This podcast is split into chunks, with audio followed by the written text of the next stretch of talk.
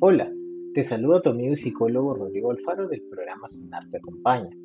A través del siguiente audio vamos a conocer algunas recomendaciones que te ayudarán a gestionar mejor la depresión.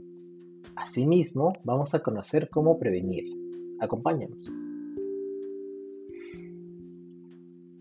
Bien, vamos a hablar primero de algunas recomendaciones fundamentales a tener en cuenta.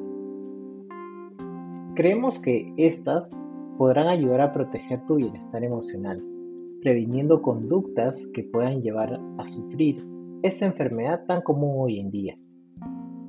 Primero, la depresión no es una tristeza común, ni un síntoma de falta de voluntad o de debilidad de carácter.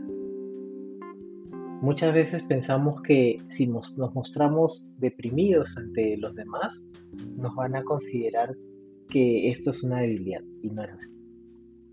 El paciente no puede escapar de su padecimiento por sí mismo.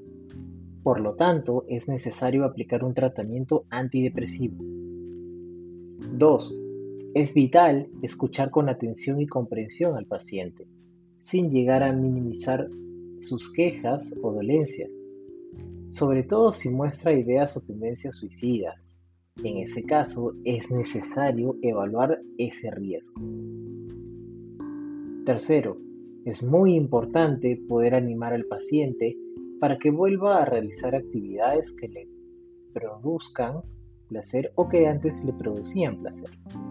No obstante, no hay que mostrar reprobación en el caso de que no pueda aprovechar estos consejos, ya que únicamente indicaría que aún no se encuentra preparado. Hablemos ahora sobre la prevención. Sin obviar el tratamiento farmacológico o psicoterapéutico, es fundamental que una vez que haya hecho efecto en el paciente y se observe una mejora en su condición, seguir ciertos consejos o modos de vida. 1 Potenciar los pensamientos positivos o saludables. 2. Cuidar la salud física y realizar ejercicio físico. 3. Mantener un calendario diario uniforme. 4. Reanudar las responsabilidades de forma lenta y gradual. 5. Aceptarse a sí mismo.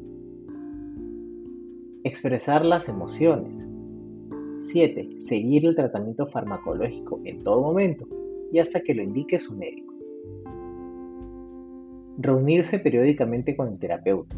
Y finalmente, mantener una dieta equilibrada. Y bien, ahora conocemos algunas recomendaciones y también factores que nos van a ayudar a prevenir nuevamente una depresión. Te veo en el siguiente audio, donde vamos a tener algunas consideraciones finales. Chao.